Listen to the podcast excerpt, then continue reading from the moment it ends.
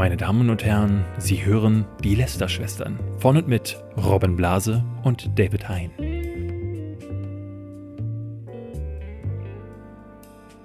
Hallo und herzlich willkommen zu einer neuen Folge Lästerschwestern. Bevor wir mit irgendetwas anfangen, Robin, halte ich fest, ich habe sofort das Lästerthema Nummer 1, denn das ist eines der meist beschriebenen Themen der letzten Wochen gewesen. Wusstest du, dass Dorothee Bär, die Staatsministerin, Eis liebt? Nee, ich habe das gesehen, das hat mich auch sehr schockiert. Das war, ich habe es auch hier nochmal extra geöffnet, um zu gucken, Wer da alles drüber geschrieben hat. Das war eine große News aus der letzten Woche. Dorothee Bär liebt Eis. Ja, das ist die Überschrift. Und sie ist gepostet worden von Yahoo Nachrichten, von der Frankenpost, der Abendzeitung, der Passauer Neuen Presse, von RP Online. Und zwar, weißt du, David, die Süddeutsche Zeitung auch noch.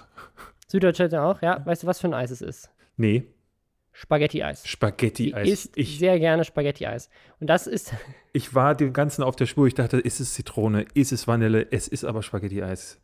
Aber Dorothee Bär, klar, jemand, der auf den Computerspielpreis jedes Jahr geht, in hautengen Latexkleidern. Ich habe mir nichts anderes gedacht, dass sie Spaghetti-Eis mag. Das ist die News-Meldung der letzten Woche gewesen und ich finde, krasser kann es eigentlich nicht mehr werden. Trotzdem, wenn ihr möchtet, bleibt dran, denn wir haben wieder spannende Themen.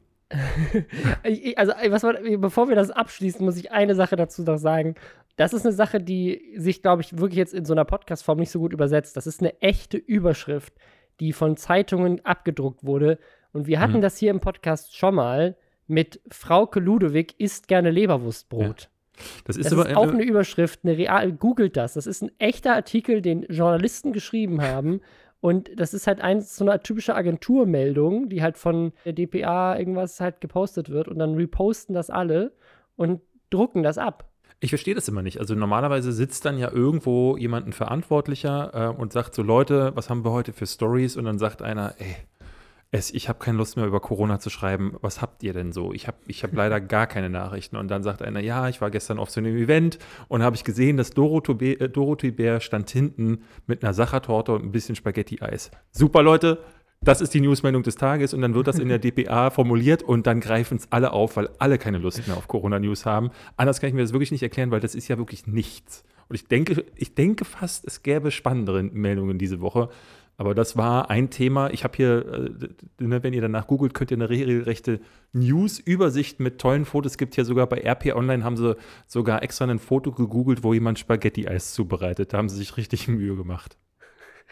Ja, wir haben spannendere Themen. Bibis Beauty Palace. Ja, wir wissen alle, die verdient sich dumm und dämlich. Aber wie sie wohnt, das wussten wir bisher nicht. Das hat sie diese Woche bekannt gegeben. Und ich persönlich bin sehr schockiert gewesen. Außerdem gibt es ein neues Kapitel in einer Geschichte, die ist, glaube ich, älter als dieser Podcast. Nämlich der Beef zwischen Mimi und Leon Machère hat diese Woche eine unerwartete Wendung bekommen. Der finale Twist eigentlich, könnte man sagen.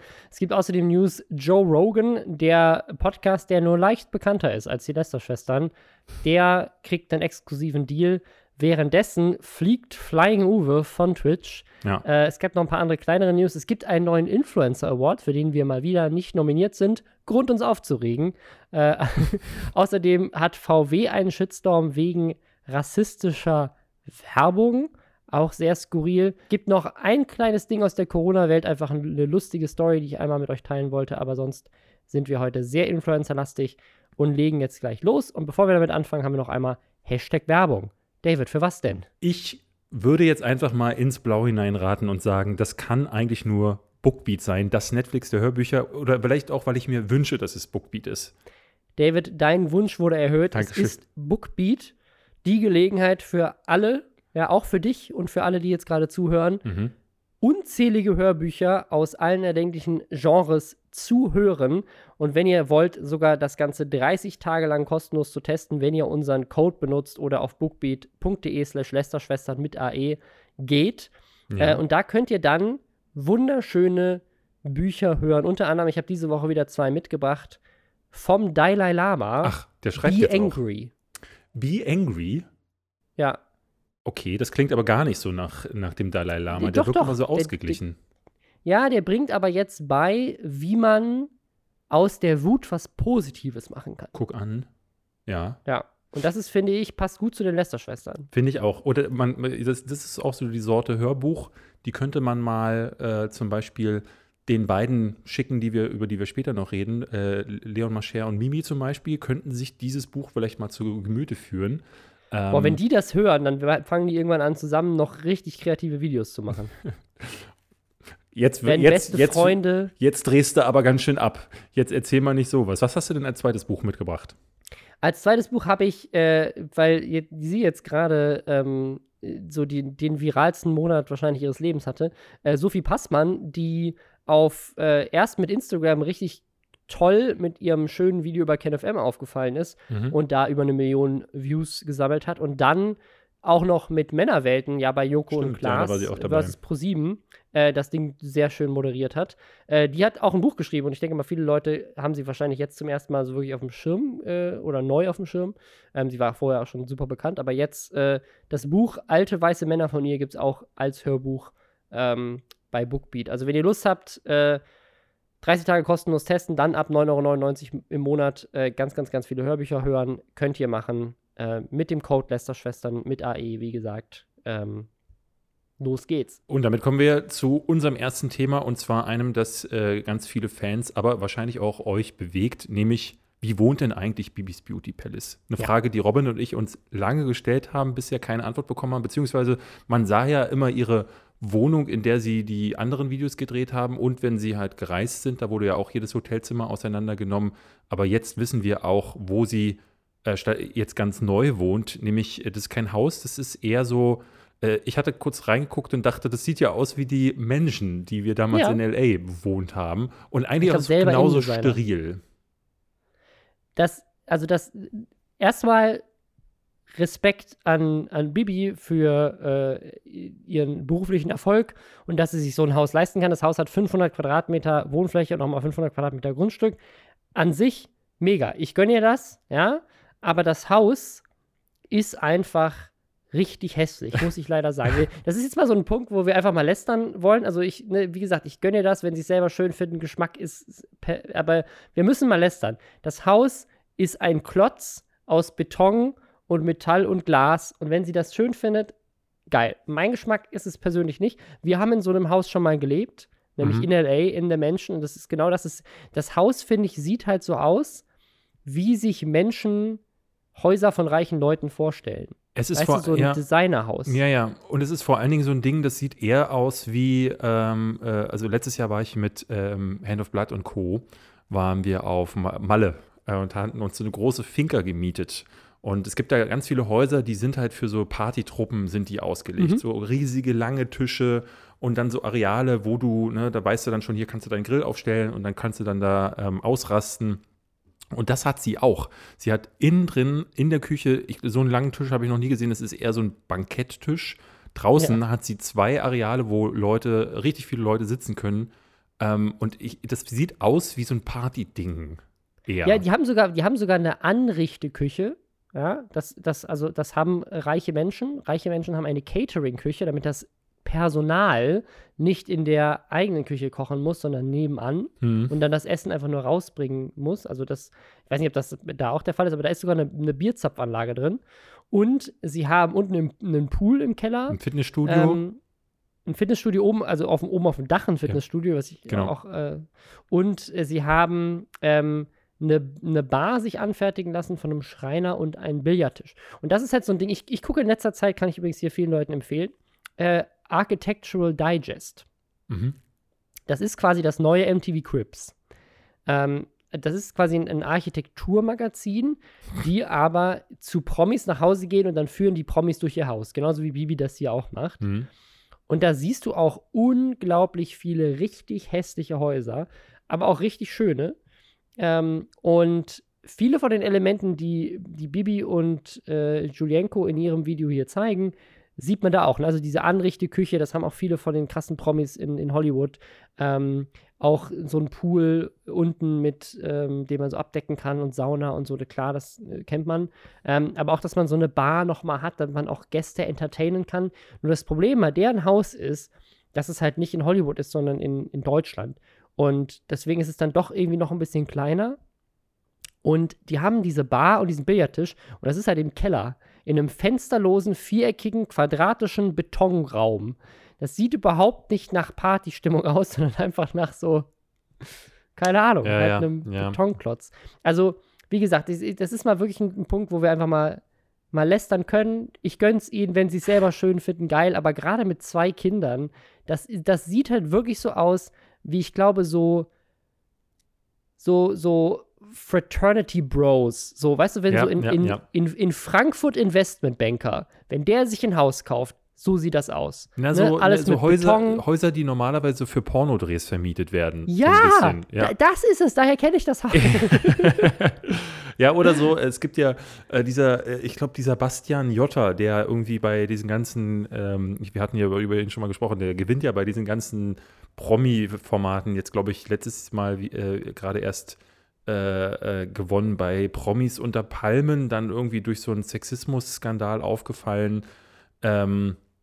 Und der hatte in Amerika eine Show gedreht, die Jottas oder so. Und für dieses Ding hatten die extra eine Villa gemietet, damit es so aussieht, als wäre er Millionär. Das war immer so seine Narrative, er hat es geschafft und er ist wie Arnold Schwarzenegger und Co. ist ja nach Amerika gegangen und ist da reich geworden. Ja, Pustekuchen, der wohnt da in einer Einzimmerwohnung drüben, wie sich mittlerweile herausgestellt hat. Und hat das halt nur angemietet dafür. Und genau so ein Haus ist das, wo du reinkommst, du kannst nichts schmutzig machen, weil ja nichts da ist, kannst auch nichts umwerfen. Also die Flure der Wohnung, die sind halt leer. Das sind nicht mal Bilder an der Wand. Also wie du sagst, wenn es ihnen gefällt, können sie das ja, sollen sie es so machen.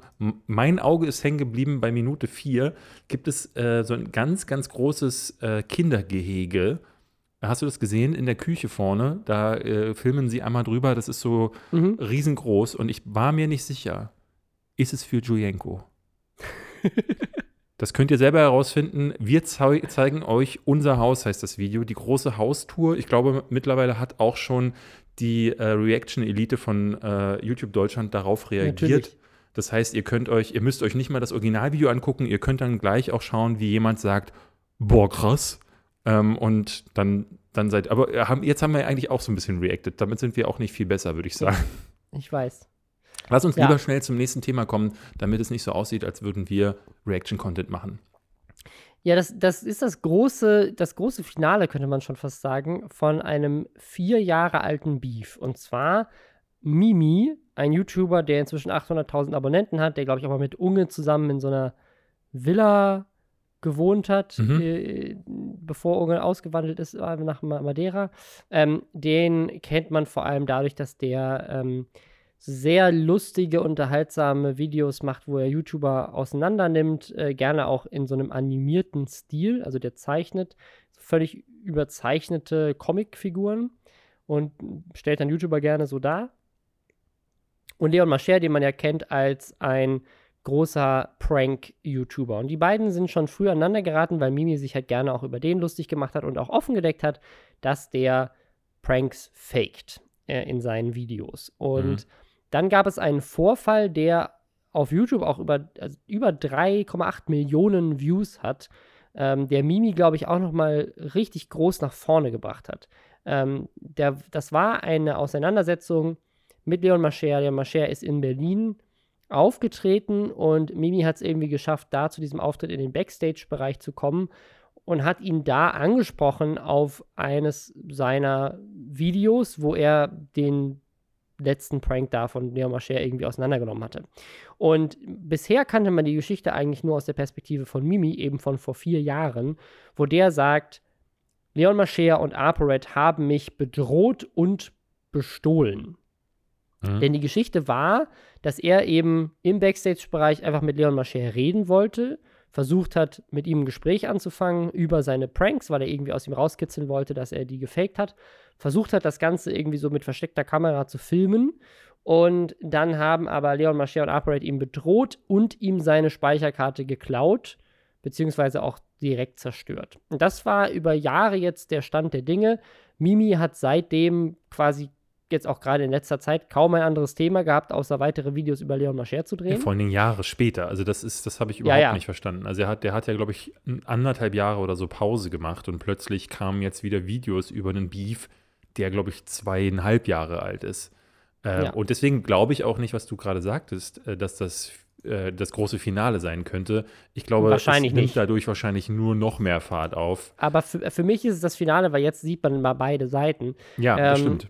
Es sollte jetzt eigentlich irgendwie ein Gespräch geben, wo mal wieder Stay und Montana Black, so wie sie das jetzt zuletzt bei Unge und Tanzverbot und der ganzen Madeira-Crew gemacht haben, so als Vermittler irgendwie so eine Livestream-Trash-TV-Sendung machen sollten, wo sich zwei Streithähne quasi dann unter ihren Moderationsskills irgendwie aussöhnen. Das hätte ich tatsächlich gern gesehen. Das hätte ich auch sehr gern gesehen. Aber es ist leider nicht zustande gekommen, angeblich, weil Mimi sich da dann doch nicht dazu bereit erklärt hat. Und stattdessen meinte Mimi, dass Leon Machère doch mal das Footage releasen soll von vor 4 Jahren. Wie gesagt, ne, Mimi hat damals gefilmt und die Speicherkarte wurde aber zerstört. Leon Machère hat wohl aber auch dann angefangen zu filmen und das Material hatte er noch und hat das irgendwie 4 Jahre lang nicht gezeigt.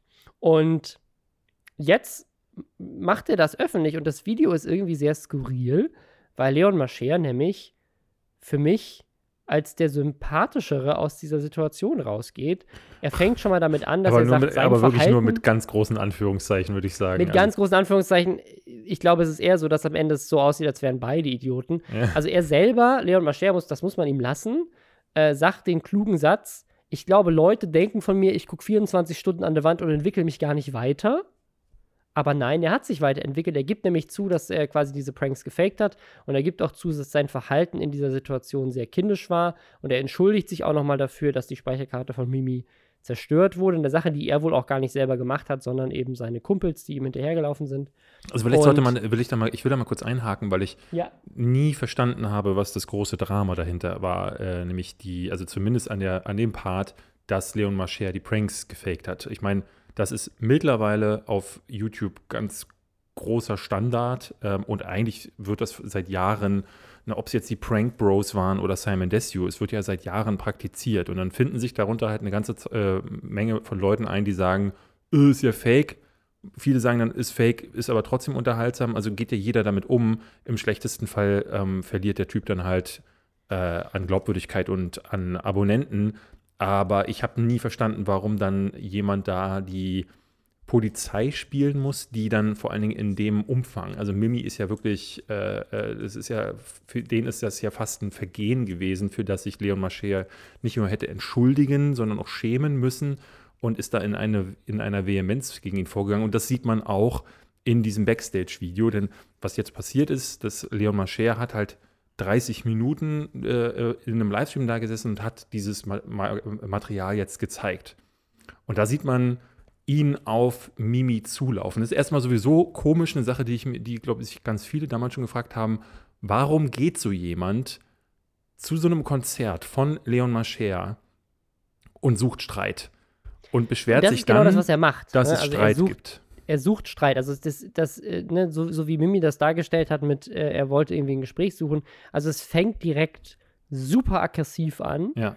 Es geht hier um gefakte Pranks, also niemand hat irgendwie eine Straftat begangen, sondern Leon Machère ist halt einfach ein Idiot und macht dummen Content, das ist der Stand und Mimi ist da so und ist irgendwie so, ne, ich kann es auch verstehen, ich meine, er ist natürlich gerade in dessen ist quasi im Feindgebiet, ne? Der sitzt dann neben ApoRed und Leon Machère und konfrontiert ihn damit, dass er findet, dass sein Content scheiße ist. Und versteckt hat, er hatte so eine Canon Legria, was so lange Zeit mal so die YouTuber-Kamera war, die ist relativ klein, aber die ist jetzt nicht unsichtbar. Ja. Also es ist schon sehr sichtbar, dass er irgendwie versucht zu filmen und deswegen zückt dann auch Leon Machère relativ schnell die Kamera und dann dadurch ist halt dieses Footage entstanden. Und es ist aber einfach nur, dass Mimi ist da einfach nur und sagt so, jetzt red mit mir, du lügst deine Abonnenten an, du fakest deine Pranks, gib's doch zu. Also es ist halt wirklich, so, what? Was ist los mit dir? Ja, so, es ist so richtig krass und dann rennt er ihm die ganze Zeit hinterher. Weißt du, wer ich bin? Ich habe ein Video gemacht, hast du das gesehen? Ich habe dein Schuhprank zerfickt, ja?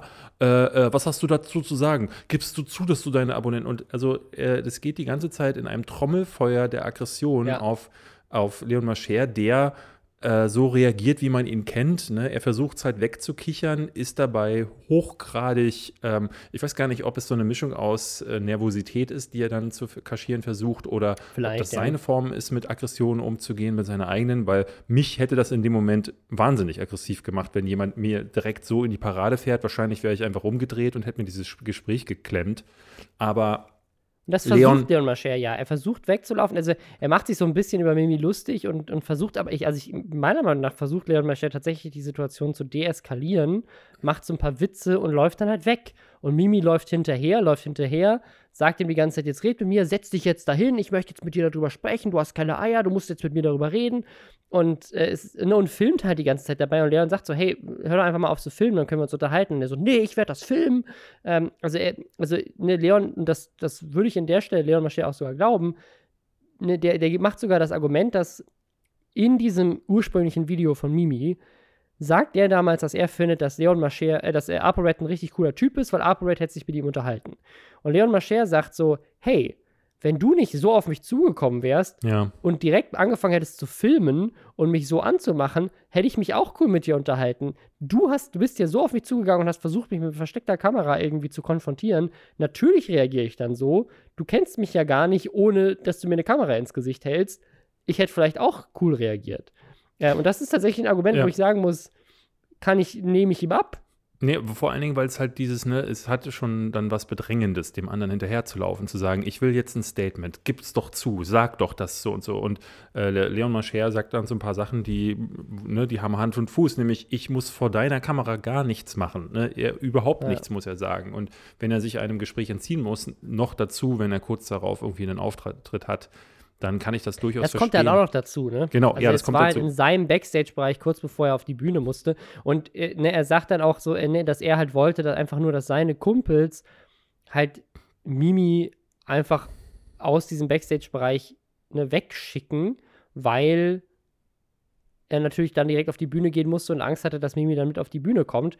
Und er sagt, dass dann diese Situation, dass seine Kumpels ihm dann die Speicherkarte abgenommen haben, wohl auch nur im Affekt entstanden ist und auch ohne sein Wissen.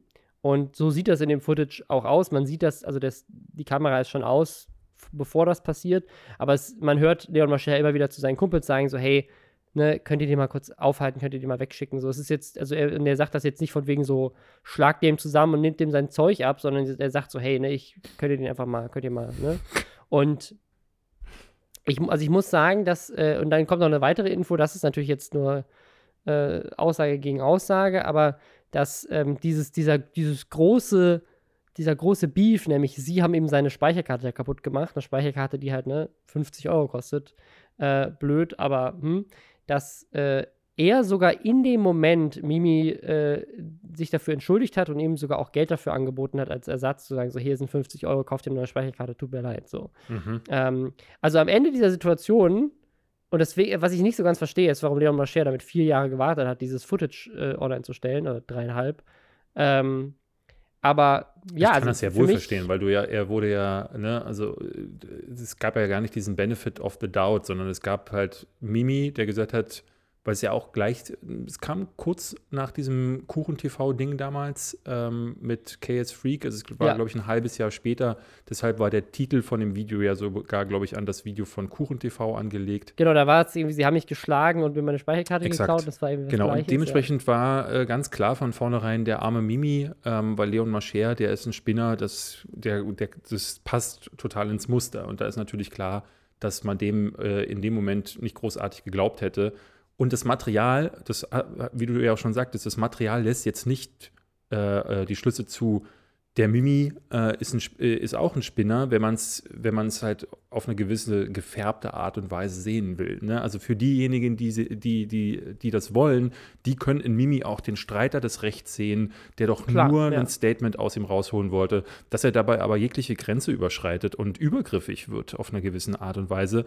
Das scheint Mimi auch bis heute nicht begriffen zu haben. Und ich finde das krass, und das sagt Leon Machère an einer Stelle auch, weil er irgendwie ein Zitat von Mr. Trashpack aufgreift, der wohl in einem seiner Videos sagte, dass er das skurril findet, dass Mimi seit nach so vielen Jahren immer noch regelrecht gekränkt ist von dieser Leon Machère-Geschichte, dass er immer noch Videos gegen den macht, der solle doch mal eine Therapie machen. Und das unterstreicht Leon Machère auch und sagt so, wie kann das sein, dass das nach so langer Zeit noch aufgegriffen wird? Und ich habe meine eigene kleine Geschichte mit Mimi tatsächlich. Wir kennen ihn ja, glaube ich, du auch, oder? Ja. Und ich hatte damals auf dem Webvideopreis, ich weiß nicht mehr, welcher das war. Das war das Jahr, wo ich für das Fabian Siegesmund-Video gewonnen hatte. Und da habe ich auf der Aftershow-Party so ein paar Gespräche geführt, die ich nicht vergessen werde, unter anderem mit Kuchen TV oder Finn Kliman, aber eben auch mit Mimi, der mich irgendwann zur Seite zog und mir dann groß und breit diese Geschichte erzählte. Und war dabei auch, also er war so inbrünstig und ganz, das fanatisch wäre das falsche Wort, aber ne, dieses ganze Thema war so ein ganz großes Ding, sodass er gar nicht begriff, dass er mir irgendwie eine halbe Stunde meines Lebens zu diesem Zeitpunkt geraubt hat, um mir diese Geschichte dann nochmal ins kleinste Detail zu erzählen und suchte da irgendwie gefühlt auch so Mitstreiter, die dann sagen so, krass, Mimi, Mensch, der Leon und so und das war für den, glaube ich, eine schwere Zeit. So, ich habe das damals gar nicht so regelrecht, so richtig mitbekommen, warum Mimi darunter so sehr gelitten hat. Aber das scheint so viel mit ihm gemacht zu haben, dass er bis heute irgendwie, dass wir jetzt bei den Lästerschwestern immer noch über dieses Thema sprechen, das kann man sich gar nicht vorstellen. Und in Leon Machères Haut möchte ich auch nicht stecken, wenn das so ist, wie er sagt, dass er eigentlich seit Ewigkeiten jetzt eigentlich schon damit abschließen will, aber die Leute immer noch irgendwie aus den Löchern gekrochen kommen und Mimi einfach nicht aufhört, wie anstrengend. Also da hat tatsächlich das erste Mal ein bisschen Sympathie für Leon Machère auf meiner Seite. Ja, also wie gesagt, ich mag Leon Machère nicht und ich muss sagen, ich habe Mimi schon persönlich kennenlernen können und habe den als einen sehr sympathischen, netten Menschen empfunden und muss auch sagen, viele der Videos, die er bisher gemacht hat, habe ich als sehr, sehr gut empfunden. Der hat auch richtig gute Sachen schon gemacht. Zu Mert, die Videos, die er gemacht hat, zu diesem Homosexualitätsprank und so, einfach legendär. Also der ist auch ein super talentierter Typ. Und deswegen verstehe ich es auch nicht so ganz, warum er da so in diesem Video kommt er nicht so sympathisch rüber, muss man ganz klar sagen. In dem Video kommt er sehr schlecht weg. Fall. Deswegen, ich bin sehr gespannt, was jetzt als nächstes kommt. Können wir uns alle denken, wahrscheinlich kommt jetzt die große Reaction von Mimi. Ich nehme an, wir werden dann wahrscheinlich auch darüber sprechen. Also so oder viel nicht. Erstmal der Stand nach, ich glaube, 2,5 Jahren in der großen Agenda. Die Affäre. Ich habe das vorher nachgeguckt. Das ist im August 2016 gewesen. 4 Jahre? Oh krass. Das ist 4 Jahre her, David. Das ist, der Beef ist älter als meine Tochter. Ja, schön. Sehr gut. Okay, dann vielleicht kommen wir noch in ein 5. Jahr. Ihr erfahrt es hier. Ja, ansonsten eine weitere News jetzt erstmal aus einem anderen Bereich. Da gab es gerade so den größten Podcast-Deal, wahrscheinlich seitdem Spotify Gimlet gekauft hat und seitdem die Lästerschwestern gibt, das war natürlich noch größer. Joe Rogan, also die Joe Rogan Experience, der weltweit erfolgreichste Podcast, der geht exklusiv zu Spotify. Das passiert jetzt erst ab dem 1. September. Vorher haben die jetzt quasi schon einen Deal, aber bis zum 1. September ist er noch auf den anderen Plattformen und dann ist er exklusiv da. Und das ist ein Riesenfang für Spotify, weil der Podcast halt so groß ist und aber auch wieder ein sehr spannendes Ding. Ist irgendwie vergleichbar mit dem Move von Ninja zu Mixer, weg von Twitch, weil die Joe Rogan Experience so krass ist, also auf YouTube und vielleicht muss man dazu sagen, vielleicht wird er auch weiterhin auf YouTube sein und das ist wirklich nur der Audioteil, der exklusiv zu Spotify kommt, weil ich kann mir nicht vorstellen, dass sie oder vielleicht startet Spotify Videopodcast oder es gibt schon, ich weiß es nur nicht, aber die Joe Rogan Experience lebt extrem davon. Das ist halt eigentlich auch, und das haben ja eigentlich die meisten Podcasts in den USA, in Deutschland sieht man das weniger, nämlich ein Videopodcast. Also die filmen eigentlich den Podcast immer mit. Das ist ja in Amerika sogar bei den Radiosendungen so. Der ist ja nicht eigentlich ein Radiomoderator. Es gibt ja noch diesen Sirius. Nee, der ist von UFC. Der ist groß in der UFC-Szene. Aha. Ich weiß nicht, ob ihm sogar UFC gehört oder ob er da nur Moderator ist oder sowas. Aber das ist, also der ist, ich kenne mich mit UFC nicht aus, aber kommt auf jeden Fall von der Sportart UFC. Und hat diesen Podcast und interviewt da die größten Leute, ne, und teilweise auch über Stunden und macht da teilweise meiner Meinung nach auch mal so ein paar Sachen. Kurz, wir haben ja jetzt das Glück, dass wir hier zu Hause im Homeoffice auch am Rechner sitzen. Joseph James Rogan ist ein amerikanischer Stand-up-Comedian, Mixed Martial Arts Kommentator, Podcaster und Unternehmer. Also offenbar ist der derjenige, der bei den Kämpfen sagt, und da hat er ihm auf die Fresse gehauen und da haut der andere ihm jetzt zurück auf die Fresse. Okay, jetzt schimpfen alle, die UFC gerne gucken, aber so ungefähr müsst ihr euch das vorstellen. Okay, aber er ist auch Stand-Up-Comedian, spannend. Ja. Auf jeden Fall eine Sache, für die er halt sehr bekannt ist, ist, dass er halt Leute wie einen Elon Musk bei sich im Podcast hat und dann raucht Elon Musk im Podcast mit ihm einen Joint und die Tesla-Aktie stürzt ab. Dieses Interview hat über 13 Millionen Views, sein YouTube-Kanal hat über 8 Millionen Abonnenten. Ja. Es gibt noch andere Sachen, der hat irgendwie Bernie Sanders interviewt, der hat auch unter anderem den Alex Jones mal interviewt, also diesen großen Verschwörungstheoretiker in den USA und dafür auch auf den Sack bekommen, dass er solchen Leuten eine Plattform gibt. Der ist auch jemand, den ich eher so als ja, liberal, konservativ fast schon einschätzen würde. Also der ist auch politisch natürlich auch immer wieder so damit mit drin. Also für amerikanische Verhältnisse wahrscheinlich einfach trotzdem immer noch super links, aber für deutsche Verhältnisse politisch ja auch ein bisschen. Hast du mitbekommen, wie viel sie ihm dafür bezahlen? 100 Nein. Millionen $. Aha, was? Gibt's ja, ist das legit? Im Wall Street Journal gehen sie davon aus, dass sie ihm $100 Millionen gezahlt haben. $100 Millionen? $100 Millionen. Für einen Podcast? Ja. Also das Spotify ruft mich an. Das ist ein Multi-Year-Deal.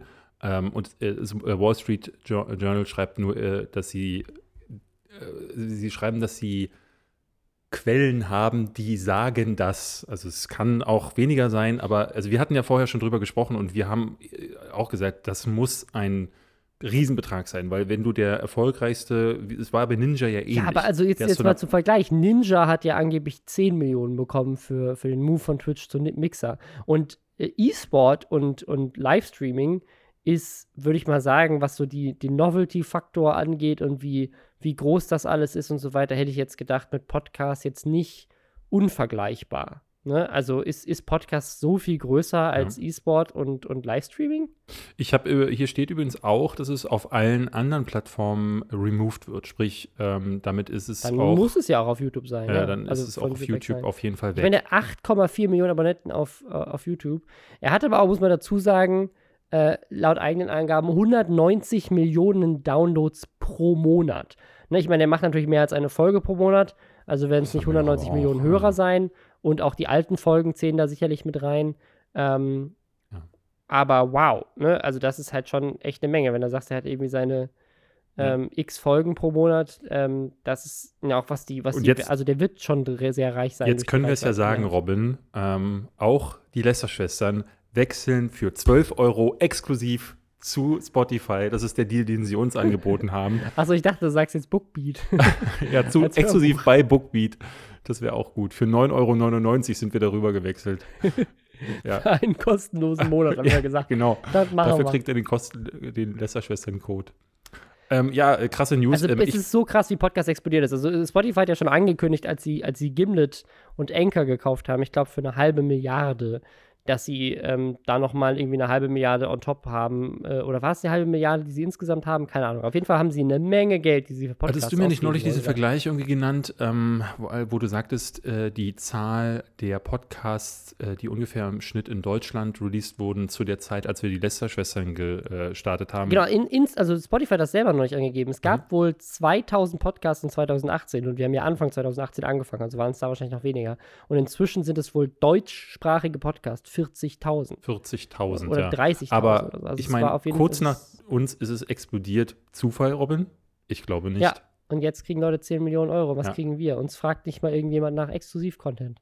Der andere große Deal, von dem wir diese Woche vielleicht auch noch mal kurz berichten können, der jetzt die Runde gemacht hat, und zwar, glaube ich, heute ist Some Good News. Ich weiß nicht, ob ihr das mitbekommen habt. Ich glaube, wir hatten hier schon mal darüber gesprochen. John Krasinski, der Typ, der als Regisseur mittlerweile arbeitet und zum Beispiel Quiet Place und den Nachfolgefilm, der noch unter Embargo steht, weil das ist der letzte Film, kann ich vielleicht hier mal insighten. Der letzte Film, den ich vor der Corona-Krise als Pressevorführung gesehen habe. Und an dem Tag, an dem wir in der Pressevorführung saßen, haben sie gemeint, der wird verschoben. Und dann hieß es, ja, ihr habt den jetzt gesehen, aber ihr dürft bis wann auch immer nicht mehr darüber sprechen. Und ich dachte so, oh nein, weil der Film, ich darf ja nicht sagen, wie er ist, aber wartet darauf, bis er ins Kino kommt. Weil, so, aber genau, den hat er gemacht, also hat früher bei The Office mitgespielt.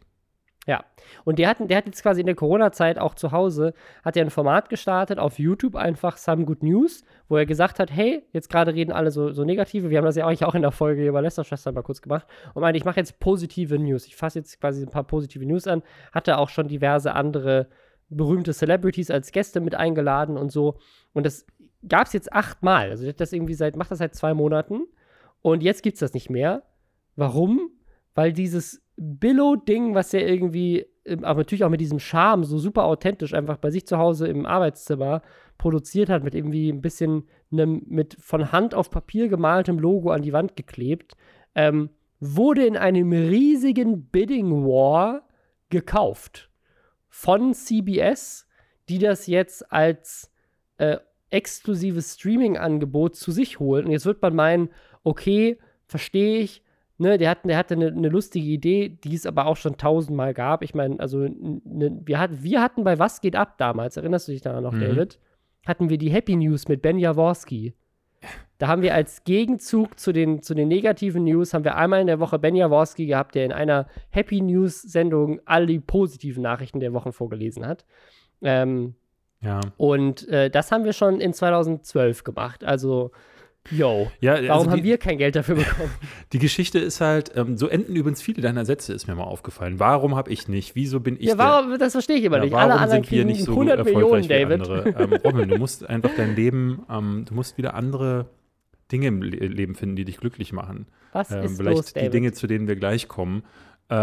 Ich finde bei der Story eine Sache ganz interessant, so dass sich jemand hinsetzt, sich sagt so, ich mache aus der, ich will nicht mal Not heraus sagen, aber John Krasinski war ja so, der war angefeuert, weil für Quiet Place 2 wäre jetzt genau die Phase gekommen, wo er halt durch alle Länder gereist wäre, genau in diese Media-Phase reingeraten wäre, wo du dann halt danach wahrscheinlich total exhausted nach Hause kommst, aber davor dich darauf einstellen kannst, dass du global diesen Film in 10.000 Interviews immer wieder dieselben Fragen und ich glaube so das Gefühl gehabt zu haben, dass er diese Energie, die er da irgendwie reserviert hatte, genutzt hat, um was Kreatives zu machen und das fand ich total toll, ja, dass sich jemand hinsetzt und dann halt, dann hat er für die erste Folge glaube ich Steve Carell rangeholt und später dann Brad Pitt als Wettermann und dann gab es ein komplettes Office Revival bei ihm im Stream und dann hat er das ein bisschen so gemacht, man hat dann gemerkt, er guckt, wie haben es die erfolgreichen YouTube-Kanäle gemacht, es gibt diesen einen Superstar-Influencer aus Deutschland, Behind, der hat nämlich für die B-News damals sich aus der Community die Logos oder beziehungsweise das Intro machen lassen und hat dann jede Folge ein neues Intro eingespielt. Mega Idee, die Some Good News dann auch genutzt hat und das hatte so dieses Handmade-Ding, ne? Dass so jemand setzt sich hin und macht so aus nichts irgendwie so eine Sache, die nur dafür da ist, um irgendwie Positivity zu spreaden. Und jetzt kommt dann dieser Riesenkonzern und sagt so, das kaufen wir ein. Alles was irgendwie so diese Aura des Handmade, so ein bisschen diese, ja, so wie YouTube am Anfang auch war, ausgemacht hat, wird zerstört, indem man so einen riesigen Millionendeal daraus macht und das Ganze jetzt hinter einer Paywall. Ich glaube, CBS All Access kostet irgendwie $10, wenn du es ohne Werbung gucken willst im Monat. Und dahinter wird das jetzt versteckt und das. Also, ja, aber du kennst den Twist doch gar nicht, oder? Bitte, erzähl ihn mir. John Krasinski ist nicht mehr dabei. Ach so? Ja. Nee, warum? Das kommt ja auch noch dazu. Also nicht nur, dass sie quasi den authentischen Charme des Ganzen kaputt machen, weil sie da jetzt eine richtig produzierte Show draus machen. John Krasinski ist jetzt nur noch Producer und sie suchen einen neuen Host. Also John Krasinski, der hat einfach gesagt, so in meiner Freizeit mache ich mal diese Show. Ich kann mir gut vorstellen, warum er es verkauft, weil nämlich auch in den USA jetzt gerade die Sachen gelockert werden und die Hollywood-Produktionen wahrscheinlich auch irgendwann mal wieder anfangen zu produzieren. Dann hat er wahrscheinlich keine Zeit mehr, einmal in der Woche Good News zu machen. Ja, ja. Und es war jetzt wirklich für ihn wahrscheinlich nur so ein Outlet für die Corona-Krise. Ich lese es gerade, ja. The actor was hesitant. Er ist jetzt da weg. Also deswegen, wenn da irgendjemand kommt und bietet mir, keine Ahnung, 100 Millionen werden es nicht gewesen sein, aber wahrscheinlich viel Geld und sagen so, hey, du hast da eine Idee gehabt, hast kurz bei der Corona-Krise 8 Wochen deine Kreativität rausgelassen, ein bisschen Positivity gespreadet, wir wollen das fett weiter produzieren mit dir als Produzenten. Aber das finde ich so witzig, ich meine, also das ist ja wirklich eine Idee, die kann jeder haben. Er hat es halt gemacht und das Ding ist, also wenn du es anders nennst und ein bisschen besser produzierst, dann würde, ne, also ist ja nur nicht so, dass man dieses Konzept kaufen muss. Also gute News zu recherchieren. Muss. Also ist jetzt nicht so, als wäre da irgendetwas an diesem Format krass geil gewesen, was, also außer vielleicht der Name, der jetzt irgendwie halt die Leute kennen, der in irgendeiner Form schützenswert gewesen ist. Also der saß wirklich an seinem Tisch und hat News vorgelesen, die gut sind. So, das war's. Das haben Leute vorher schon gemacht und das werden Leute auch danach machen. Das heißt, also ich glaube, John Krasinski ist super smart, dass er das gemacht hat. Auch wenn Leute ihn natürlich dafür jetzt kritisieren, weil sie sagen so, oh, du hast dein authentisches Baby, verkaufst du jetzt, aha. Aber ich glaube, CBS ist richtig dumm, weil wer guckt das denn hinterher ohne John Krasinski, ohne diesen Authentizitätsfaktor, hinter einer Paywall und nach der Corona-Krise? Weil der Grund, warum dieses Some Good News-Format überhaupt funktioniert hat, war ja, dass Leute gerade das Gefühl hatten, ich brauche jetzt endlich mal eine positive Aufheiterung. Ja, ja. Weil, wie gesagt, es gibt 1000 Webseiten, die nichts anderes machen, außer positive News zu posten und so weiter. Ja. Weil eben Leute denken so, ja, das ist halt irgendwie ein Novelty-Faktor, aber Mainstream ist das dann am Ende nicht. Ja, wir kommen mal zu einem anderen Thema, würde ich sagen, so, weil das kommen wir zu was Positivem, da wird zu was Negativem nach dem Positiven, nämlich Rassismus. Geil. Endlich. Ja, diese Woche gab es ein Video, bei dem, wenn du es schnell mal guckst, muss ich sagen, das ist wie jede andere Werbung, es rutscht einfach so durch, wahrscheinlich, weil man bei Werbung sowieso immer nur mit einem Auge hinguckt. Aber das haben ganz viele Leute nicht gemacht, denn bei dieser Werbung lohnt es sich, zweimal hinzugucken und vielleicht sogar dreimal. Du hattest es mir geschickt, hast du es sofort gesehen, wahrscheinlich aber auch erst, als du darauf hingewiesen wurdest, oder? Nee. Also ich hab quasi den Skandal mitbekommen und habe dann das Video angeguckt und dann ist mir eine Sache aufgefallen. Okay. Oder zwei. Und danach habe ich dann nochmal den Artikel dazu gelesen und dann sind mir noch mehr Sachen aufgefallen. Also es geht um Volkswagen. Volkswagen hat ein Instagram-Video gepostet. Zum neuen Golf. Ich weiß nicht, wie er heißt, aber der neue Golf wird darin beworben. Genau. Und das Instagram, also an sich, also es fängt schon damit an, und das ist so mein erster Gedanke gewesen, ist, was will mir diese Werbung sagen? Weil man sieht eine Hand, aus der Perspektive, also es wirkt so, als würde jemand die Handykamera halten und auf einer Häuserfront filmen, vor der der neue Golf steht. Und dann schubst die Hand, so wie man das so Kameratrickmäßig, ne? Ja. So wie man das ja macht, wenn man das Auge zusammenkneift und dann irgendwie die Hand in die Ferne hängt und dann würde man so jemanden zusammendrücken oder sowas. Ja, Leute, die diese Fotos machen, wie sie sich hinstellen und dann den Mond in ja, den Händen oder den ne, das typische schiefe Turm von Pisa-Bild, wo alle so in so Perspektive nur eben aus der Perspektive der Kamera gefilmt, sprich nicht mit der Person davor. Und diese Hand hebt eine Person, die am Auto steht, also vor dem Golf, schiebt sie rein, quasi pickt sie ab und schiebt sie in so ein Gebäude und es schubst so ein bisschen rum. Ne? Also es ist so ein bisschen so, da steht eine Person an dem Auto und die Person wird von der Hand weggeschubst und dann steht da der neue Golf. Und dann kommt Text, der neue Golf. Mhm. So, und jetzt war mein erster Gedanke, als ich dieses Video sehe, wo ich dachte so, okay, da kommt dieser Rassismusvorwurf her. Die Hand, die die Person von dem Auto wegschubst, ist weiß und die Person, die vom Auto weggehalten wird, von wegen so, du darfst nicht an das Auto ran, ist schwarz. Ja. Und das ist natürlich jetzt irgendwie rassistisch. So, dann das nächste, was mir dann aufgefallen ist, an dem Gebäude, in der die Person reingeschubst wird, steht Petit Colon, wenn ich das richtig ausspreche. Und ich hatte keine Ahnung, was das bedeutet, also habe ich mich da auf irgendwie den Artikel verlassen, und meine Google-Skills, was das bedeutet, aber es heißt wohl sowas wie der kleine Siedler oder Kolonist. Also auch das ist da wieder so ein bisschen seltsam. Also du willst mir sagen, quasi eine weiße Hand schubst einen schwarzen Mann in ein Gebäude, auf dem Kolonist draufsteht und versucht, einen schwarzen Mann von dem Auto wegzuhalten. Weird. So. Und dann kommen aber noch zwei weitere Sachen hinzu, nämlich die Buchstaben, die bei Der neue Golf als Text dann auftauchen. Die ersten 5 Buchstaben, die auftauchen in Der neue Golf, sind die Buchstaben, die, wenn man sie umteilen würde, Neger buchstabieren. Ja, und also das ist halt wirklich der Punkt. Sie kommen in unterschiedlicher Reihenfolge, aber zuallererst sieht man die Buchstaben R, E, R, N, E und G. Ja, und das ist halt, also weil, und da muss ich, also A, was will dieses Video überhaupt aussagen? Das mit den Buchstaben alleine könnte noch Zufall sein. Und jetzt kommt noch eine dritte Sache, oder eine vierte fast schon, nämlich der letzte Schubser, die Hand macht, wird so gemacht, dass die Hand quasi Daumen und Zeigefinger zusammen zu einem O formt und dann 3 ausgestreckte Finger, also dieses Okay-Zeichen, was inzwischen auch mit White Supremacy und so weiter verbunden ist. Ja. Ja. Das ist das Okay-Hand-Gesture, was laut der Anti-Defamation League auch als rassistisches Zeichen genutzt wurde. Ja, also was man als Okay-Zeichen eigentlich kennt.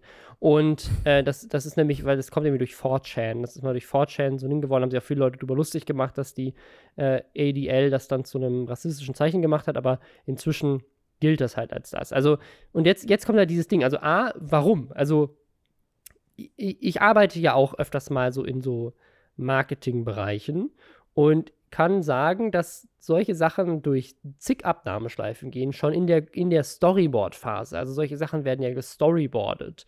Da wird wirklich gezeichnet, wie das vorher aussieht, bevor der Dreh stattfindet und so weiter. Das heißt, das haben Leute abgesägt und ich frage, was sollte denn die Message sein? Also wer hat denn gesagt so, hey, voll geil, lass doch mal eine Person vom Golf wegschubsen? So, vielleicht haben sie gedacht, so, hey, das ist mein Golf, wir schubsen die weg, aber irgendwie in so einem 11-Sekunden Instagram-Video ist was. Also, wenn ich ganz ehrlich bin, bei 90% der Werbung, die so läuft. Und okay, hast du recht. Da denke ich mir die ganze Zeit, irgendwelche Calvin-Klein-Werbung, wo dann irgendwie so ein magersüchtiges Model sagt, und dann kommt ein Text rein, alles ist grau und dann denke ich die ganze Zeit, für was ist das jetzt gerade Werbung? Und dann sagt jemand, das neue Eau de Toilette. Und dann denke ich, ja.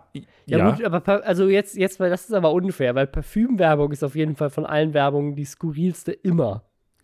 Ja, aber Autowerbung ist halt, ne? Autowerbung ist eigentlich immer nur ein Auto, halt, was jemand fährt geradeaus und dann sagt er, auf einem Beat durch die Gegend fährt und dann, ja. Freiheit.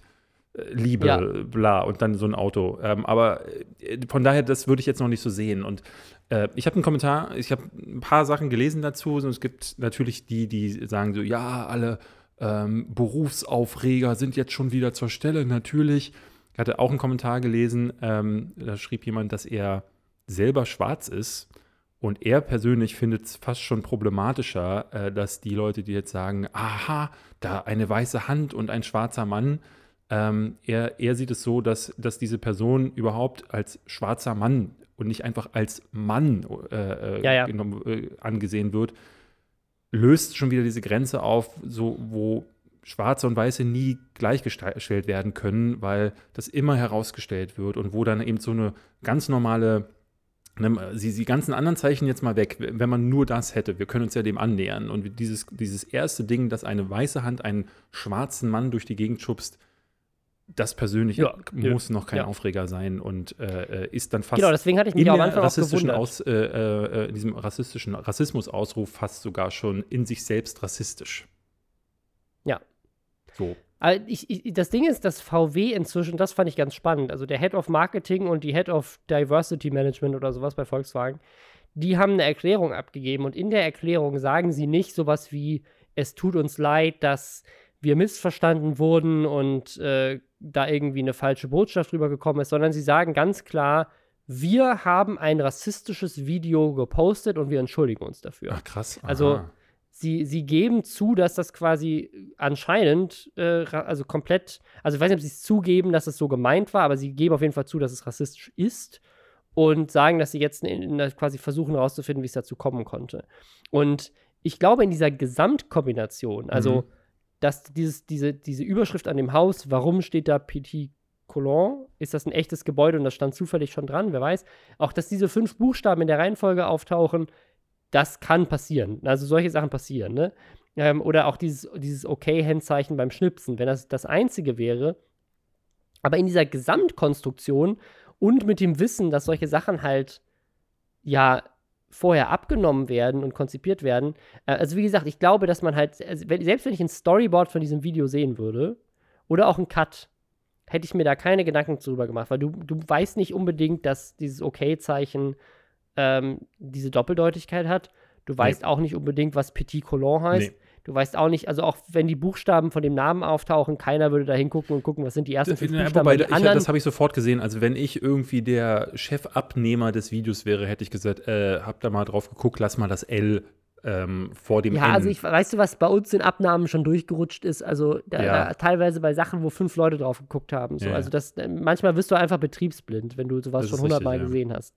Also deswegen, ich glaube, so einzeln werden die Sachen so, aber dadurch, dass das alles zusammen passiert, wirkt es halt schon so, als hätte irgendjemand, der dieses Video gemacht hat, schon irgendwie so eine unterschwellige Botschaft darin verstecken wollen. Also dieser irgendjemand ist eine Werbefirma gewesen und also ne, jemand, der das dann tut, der ist out of business. Und das ist ja eine Sache, wo nicht irgendwie der Praktikant, der rassistische Tendenzen hat. Weißt du was, das ist, es könnte halt schon sein, dass es vielleicht keine Ahnung, ich meine, das ist jetzt ein Instagram-Clip, keine große Kampagne.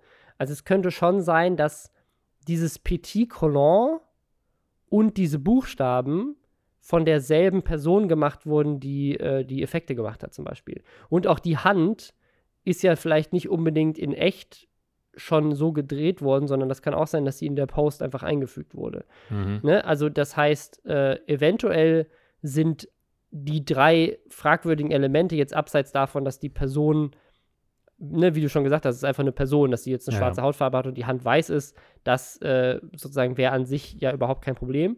Aber diese 3 Elemente, nämlich die Hand im Vordergrund, die Textbausteine und die Schrift über dem Gebäude, das kann sein, dass das dieselbe Effektbude war, die das alles auf einmal eingebaut hat. Du hattest noch eine News aus der Corona-Welt. Möchtest du mir die noch gerne vortragen? Ich möchte gerne etwas vortragen. Und zwar, das ist eine Sache, die habe ich auf Twitter gesehen. Und zwar ist das eine Zeitung der Waldorfschule in Sorsum.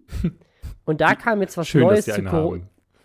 Ja, und diese freie Waldorfschule oder zumindest eine Person, die dort arbeitet oder diese Zeitung schreibt, die hat noch mal was ganz Neues aufgedeckt zum Coronavirus. Und das wollte ich einmal kurz vorlesen, weil ich es einfach so geil fand. Und zwar, da lernen wir jetzt mal wieder ganz neue Sachen. Und zwar, David, weißt du, wo sich zuletzt unsere Welt radikal verändert hat vor der Corona-Krise? Damals bei den Dinosauriern? Nee, nach den Geschehnissen des 11. September 2001. Das wäre mein zweiter Tipp gewesen. Ja, so. Und jetzt möchte ich lese mal vor. Bevor wir uns fragen, was hier los ist, ne, möchte ich auf Folgendes aufmerksam machen, schreibt diese Zeitung. Rechnet man vom 11.09.2001, 18 Jahre hinzu, David, kommt Warum? Man... Warum 18 Jahre? Warte. Das ist wirklich jetzt, es ist ein Zitat in voller Länge. Rechnet man vom 11.09.2001, 18 Jahre hinzu, kommt man zum 11.09.2019. Okay. Rechnet man nochmal 7 Monate hinzu, kommt man zum 11.04.2020, David. Und rechnet man schließlich nochmal 9 Tage hinzu, gelangt man schließlich zum 20.04.2020. Und das ist das Datum, an dem in Deutschland zum ersten Mal über den Lockdown geredet wurde mit den Überlegungen, ob man die Maßnahmen eventuell lockert und die Schulen wieder geöffnet werden könnten. Ja, und? Also, und damit ist ja wohl offensichtlich bewiesen, dass es Echsenmenschen gibt, David. Nee, aber was ist da, also sind Echsenmenschen? Das ist wirklich die hanebüchenste Sache, die ich je gehört habe. Weißt du, wie sie auf diese Zahlen kommen? 18 Tage, 7 Monate und 9. Bitte auf. Es sind auch nicht mal 9, es sind übrigens nicht mal 9, es sind 9 bis 10, das variiert auch. Ja. Aber er hat jetzt hier mal der Convenience halber 9 genommen, weil das dann hinkommt, aber es können auch 10 sein. David, der 11. September und die Corona-Krise haben offensichtlich was miteinander zu tun, weil 18 Tage, 7 Monate und 9 Tage sind eine Mondknotenlänge.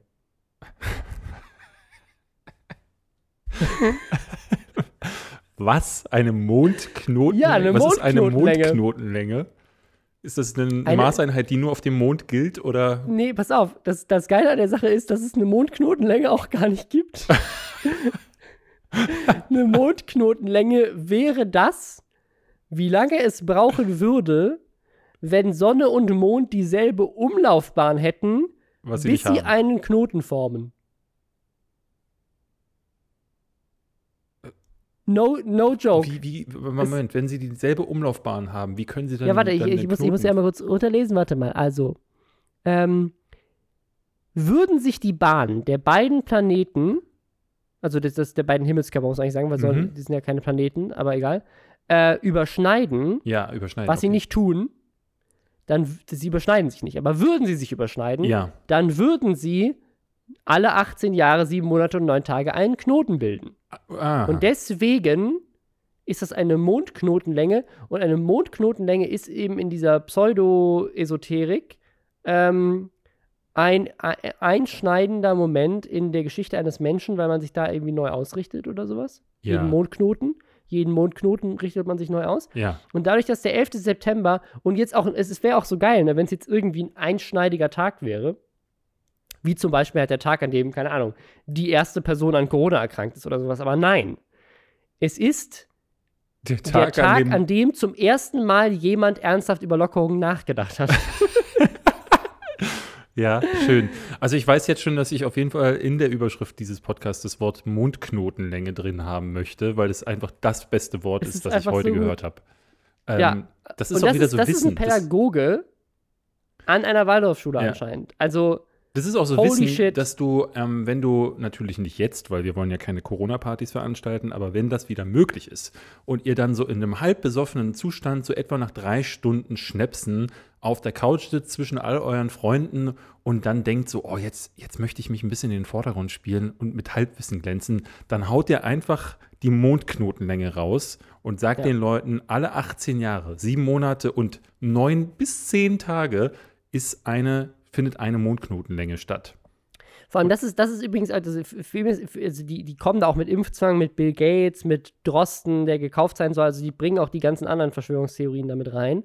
Aber ich frage mich jetzt, also will er uns damit sagen, dass Bill Gates den 11. September verursacht hat und alle Mondknotenlänge eine neue böse Sache macht? Oder hat Bill Gates einfach gesagt so, yo, lass mal den Coronavirus rausschicken, aber Nee, wartet noch mal kurz. Das muss nämlich so passieren, dass das Lockerungsgespräch genau eine Mondknotenlänge nach dem 11. September kommt. Also muss ich mal kurz zurückrechnen, wann wir den Virus dann rausbringen müssen. Robin, das steht alles auf den Georgia Guidestones schon klar beschrieben. Leute sind so verrückt, dass, also, weil das ist ja, das entzieht sich ja wirklich jeglicher Logik. Also oh Gott. Da ist dann nicht mehr klar, ist das dann noch ernst gemeint oder ist da schon irgendwie eine Verhaltensstörung irgendwie zu festzustellen? Das ist wohl ernst gemeint. Apropos Verhaltensstörung, Robin.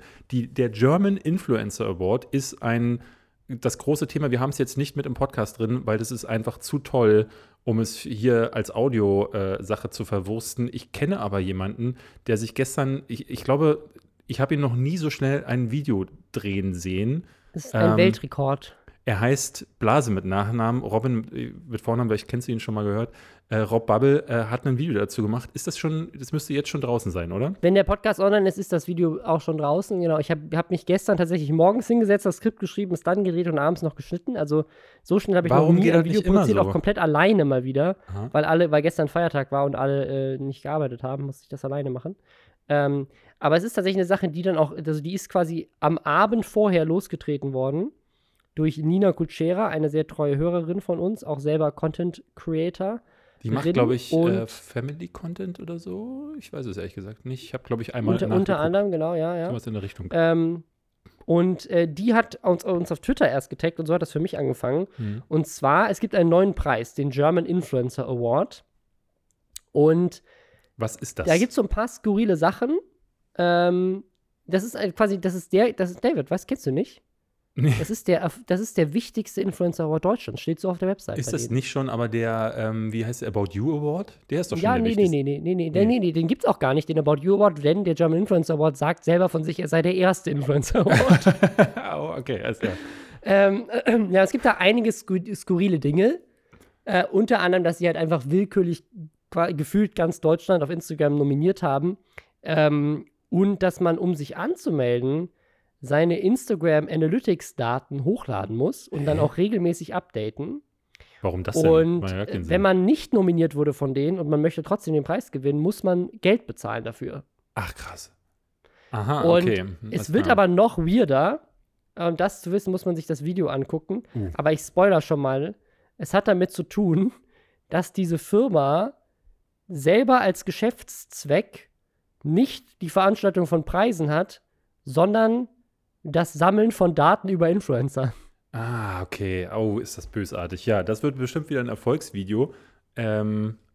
Wie auch zum Beispiel, wie Corona die Kinos für immer verändern wird von einem anderen Star-Influencer. Ja.